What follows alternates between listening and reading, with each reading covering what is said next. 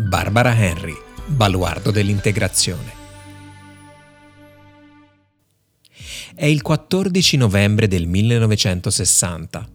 Ruby ha 6 anni e questo è il suo primo giorno di scuola. È stata ammessa alla William Friends di New Orleans, nel profondo sud degli Stati Uniti. Ha indossato un delizioso vestitino rosa con sopra un golfino bianco. È arrivata a scuola, ma scortata da quattro agenti federali altissimi e si è trovata davanti una grande folla. Ruby li guarda pensando che sia già arrivato il Mardi Gras, perché quelle persone agitate hanno grandi cartelli, lanciano oggetti e gridano. La verità, purtroppo, è che gridano contro di lei. Tutti. Ruby è infatti la prima studentessa nera in una scuola segregazionista per soli bianchi. Appena la piccola Ruby varca la soglia dell'istituto, i genitori bianchi portano via i propri figli dalla scuola e tutti gli insegnanti se ne vanno, rifiutandosi di lavorare in quell'istituzione che allonta di aver accolto una bambina di sei anni che ha la pelle più scura della loro. Solo un insegnante rimane con lei. Quell'insegnante è Barbara Henry. Benvenuti io sono Alessandro Bencivenni e questo è Insegnanti straordinari e come scoprirli, il podcast dedicato ai grandi docenti ed innovatori che nel corso della storia sono stati in grado di fare la differenza nel mondo della scuola e nelle vite dei loro studenti. In ogni puntata ripercorreremo la vita di uno di loro nella speranza che sia per tutti noi, insegnanti e non, una fonte di ispirazione, perché, come dice l'artista Colin Wilcox, l'insegnamento è il più grande atto di ottimismo. Barbara Henry è nata a Providence il 1 gennaio del 1932. Studia alla Girls Latin School di Boston una sorta di microcosmo degli attuali Stati Uniti, decisamente più aperto all'integrazione razziale. Dopo il college inizia la sua carriera come insegnante a Malden e a Quincy, nel Massachusetts. In quel periodo frequenta anche corsi di specializzazione al Boston College per un master in storia e governo, e pensa però che le piacerebbe visitare i luoghi che sta studiando, quindi fa domanda per diventare insegnante in una scuola riservata ai figli dei soldati dell'Air Force, ritrovandosi dopo qualche mese in una base dell'aeronautica appena fuori da Parigi. Barbara scopre che in Europa non ci sono differenze di classe, comunità e colore tra i suoi studenti.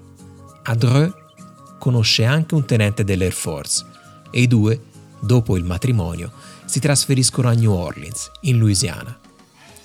Vivono lì da soli due mesi quando il sovrintendente James Redmond le affida un incarico da insegnante alla William Friends Elementary. Siamo nel profondo sud degli Stati Uniti, in un periodo storico nel quale parlare di diritti civili per gli afroamericani è ancora un tabù. Nonostante da anni, infatti, la Brown vs. Board of Education, una sentenza del 1954, abbia stabilito che la segregazione razziale nelle scuole degli Stati Uniti sia illegale, la città di New Orleans ha aspettato ben sei anni per sancire che anche lì la discriminazione nelle scuole dovesse cessare.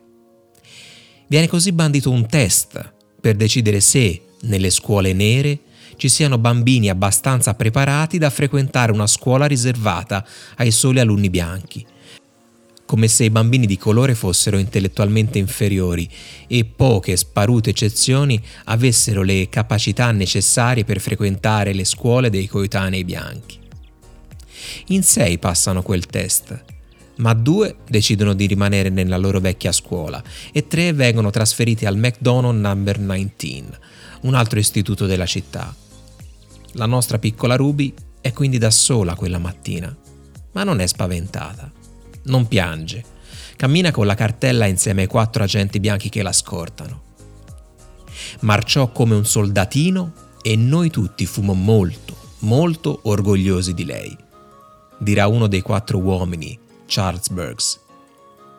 All'interno della scuola non vedrà nessun bambino e troverà una sola insegnante ad accoglierla, Barbara Henry. Le due trascorreranno quella prima giornata caotica nell'ufficio del preside e solo dal secondo giorno riusciranno ad entrare in classe. Una classe vuota, tutta per Ruby. Non avevo mai visto una maestra bianca, ma la signora Henry era la più dolce maestra che avessi mai avuto. Cercava di non farmi pensare a quello che c'era fuori. Non sarà un periodo facile, per entrambe.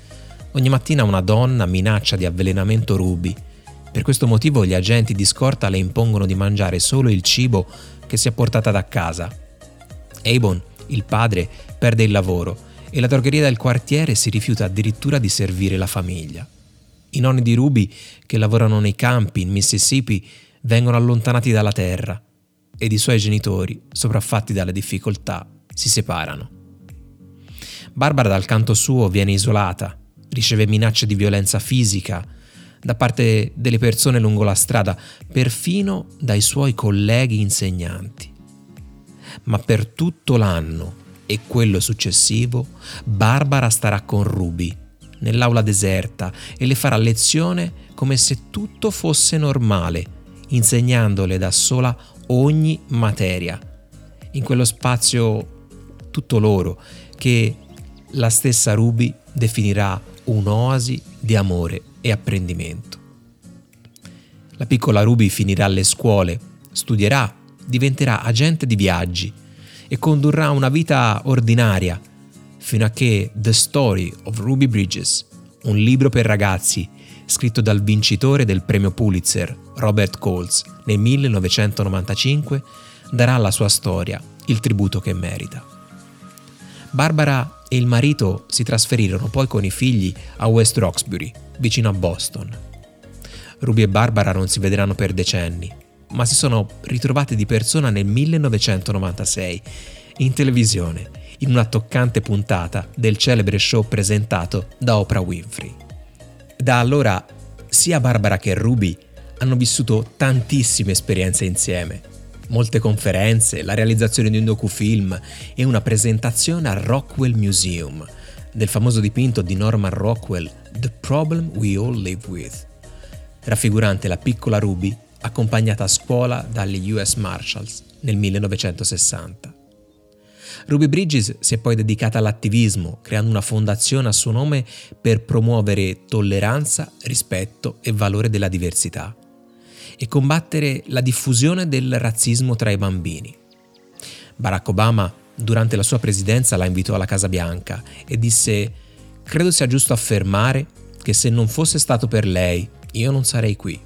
Oggi Ruby Bridges ha una statua che la ricorda fuori dalla William Friends di New Orleans, la sua scuola. E Barbara Henry sarà per sempre ricordata come l'insegnante che, semplicemente nel fare il suo lavoro, iniziò a distruggere il muro del razzismo nelle scuole statunitensi.